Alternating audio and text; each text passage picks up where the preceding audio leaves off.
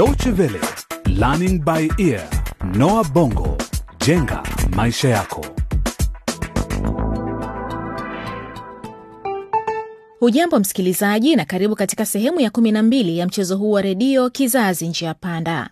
Katika mchezo huu tunayaangalia maisha ya vijana watatu pamoja na familia zao kutoka barani Afrika. Vijana hawa wote ni wanafunzi katika shule ya sekondari ya Bongo. Katika kipindi kilichotangulia, mwalimu mkuu wa shule hiyo amemfahamisha baba yake Niki kwamba mtoto wake anafukuzwa shule baada ya kubainika kwamba anatumia dawa za kulevya. Mlinzi wa shule yetu amemwona mara kadhaa akiwa amesimama na mgeni kwenye uzio wa shule, na mtu huyo anafahamika sana kuwa ni muuzaji wa dawa za kulevya hmm? Nina wasiwasi huenda Niki ameanza tabia ya kuvuta bangi. Nini mwanangu Niki? Messi ana mambo mengi yanayomsumbua akilini. Msoto baba yake bado anashikiliwa katika kituo cha polisi kwa tuhuma za kupanga njama ya wizi ambao hakuhusika. Hizi hapa pesa zako, na sasa nataka uhakikishe msoto anaozea gerezani. Nakumbuka hii ni siri yetu, watu wasijue mimi ndiye nilimsingizia msoto wizi huu. Kwa upande mwingine, Banda, mmoja wa wadogo zake Messi, anaumwa. Messi anampeleka hospitali na hivyo kuchelewa kufika shuleni asubuhi hiyo. Rafiki yake mkubwa Trudi anatumia fursa hiyo kumsaliti kwa mwalimu mkuu. Mwalimu mkuu Juliet, kuna jambo ningependa kukueleza. Na kusikiliza Ni kuhusu Messi. Ana ana nani, ana mimba. eti nini? Baba wa mtoto huyo aliye tumboni si mwingine bali ni Dan, pia mwanafunzi katika shule hiyo. Lakini inavyoonekana fikra za Dan ni tofauti kabisa. Kwa mengi zaidi, karibu katika kipindi cha leo.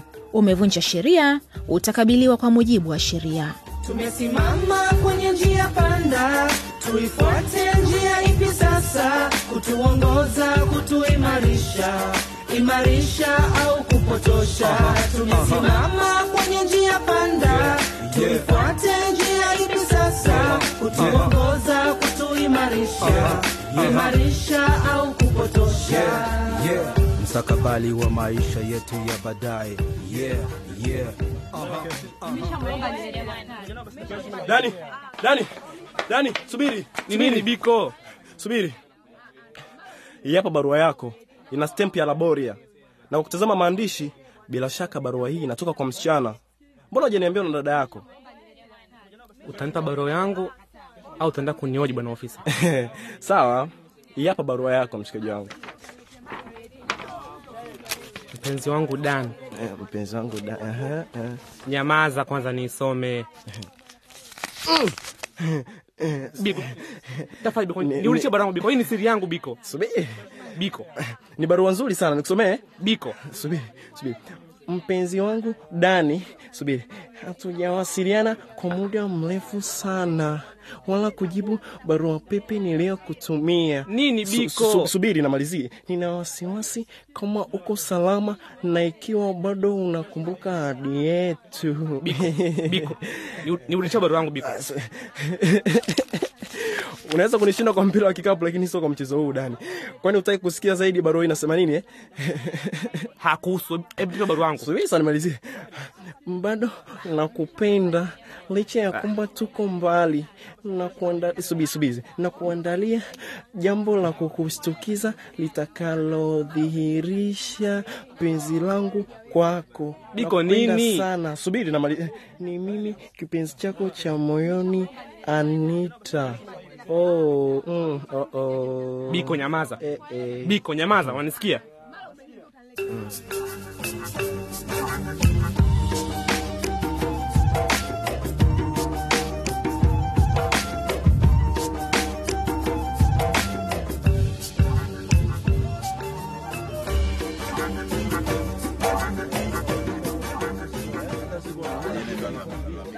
Diwani Mkaraba, hapa ndipo Msoto na wengine wanapozuiliwa.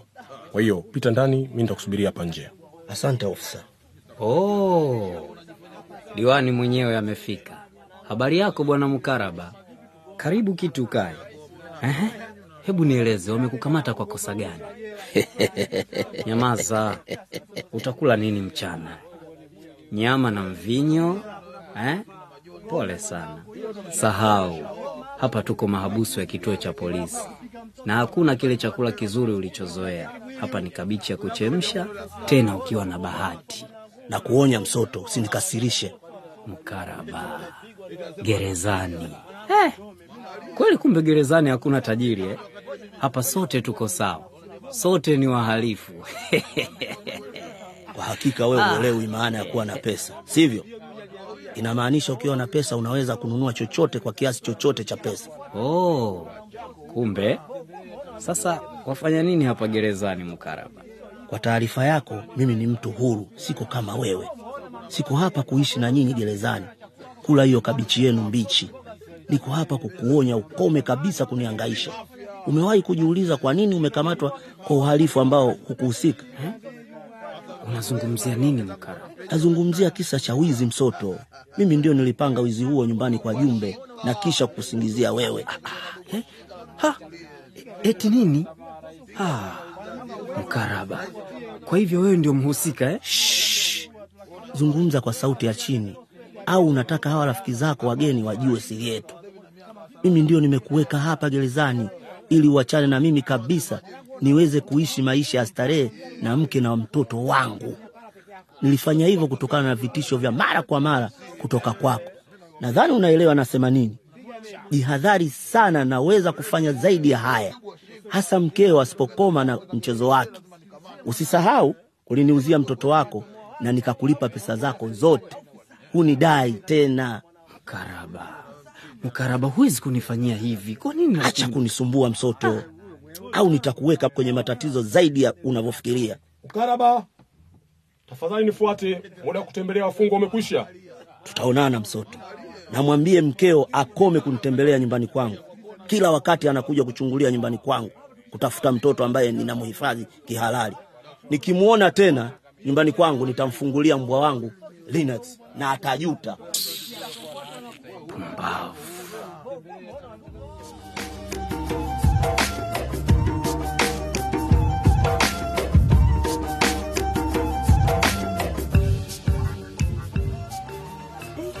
Umeona?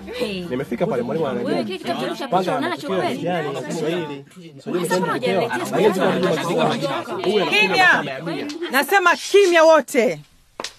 Kila shule ina kanuni na sheria zake ambazo ni sharti zifuate kikamilifu na kila mwanafunzi. Sheria hizi hazikuwekwa kumwadhibu mtu yoyote, zipo kwa manufaa ya kila mmoja. Na nimekuwa nikiwaambia kila mara, ukikiuka sheria hizi utaadhibiwa kwa mujibu wa sheria hizo. Lakini wakati nikisema hayo, nadhani nilikuwa nikizungumza na mawe. Baadhi yenu hawakunisikiliza. Sasa basi, wanafunzi nitakawataja waje hapa mbele: Nicholas Jumbe, Daniel Kanyama, kimya. Messi Msoto, yuko wapi? Yuko wapi? Messi, siku hizi unakuja shuleni ukiwa umechelewa, unafika wakati muda wa masomo unakaribia kumalizika. Samahani mwalimu Juliet, nilimpeleka mdogo wangu hospitali. Hatimaye msichana wa mtaa mabanda amepatikana. na wewe Jayo, kama hutofunga mdomo wako pia nitakuita hapa. Messi, Dan, Niki, hebu nifuateni ofisini mwangu, na wengine wote mliobaki mwendelee kufanya kazi zenu, kujibu maswali katika ukurasa wa 145 na kila mmoja afanye kazi bila kelele hadi nitakaporudi. Menisikia? Ndio. Sheria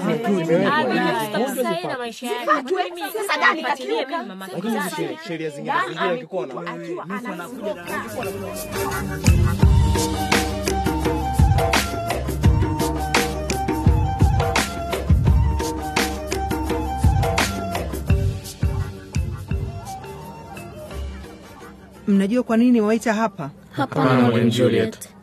Kwanza tuanze na Niki. Ni jambo la kusikitisha kwamba Nicholas Jumbe ndiye muuzaji wa dawa za kulevya hapa shuleni Bongo, na sio tu anavuta bangi, bali anakunywa pombe pia. Una lolote la kusema Niki? Hapana mwalimu. Na wewe Daniel Kanyama, mrithi wa kampuni ya Kanyama na mpenda wanawake nambari moja, nimekuja kufahamu kwamba kumbe wewe na Messi ni bwana na bibi na mnatarajia mtoto hivi karibuni, sivyo Dan? Messi, na kama wanavyosema unavuna unachopanda. nyinyi watatu kuanzia leo nawafukuza kutoka hapa shuleni Bongo. Mwalimu, Mkivunja sheria lazima mkabiliwe kwa mujibu wa sheria hizo. Sasa nendeni mkafungashe virago vyenu na muondoke. Tutawasiliana nanyi punde tu bodi ya wakurugenzi ya shule itakapoamua nini cha kufanya kuhusu nyinyi. samahani mwalimu. Tafadhali mwalimu. Samahani mwalimu Hakuna walakini au samahani hapa. Nimekasirishwa na tabia zenu mbovu. Tusamehe mwalimu.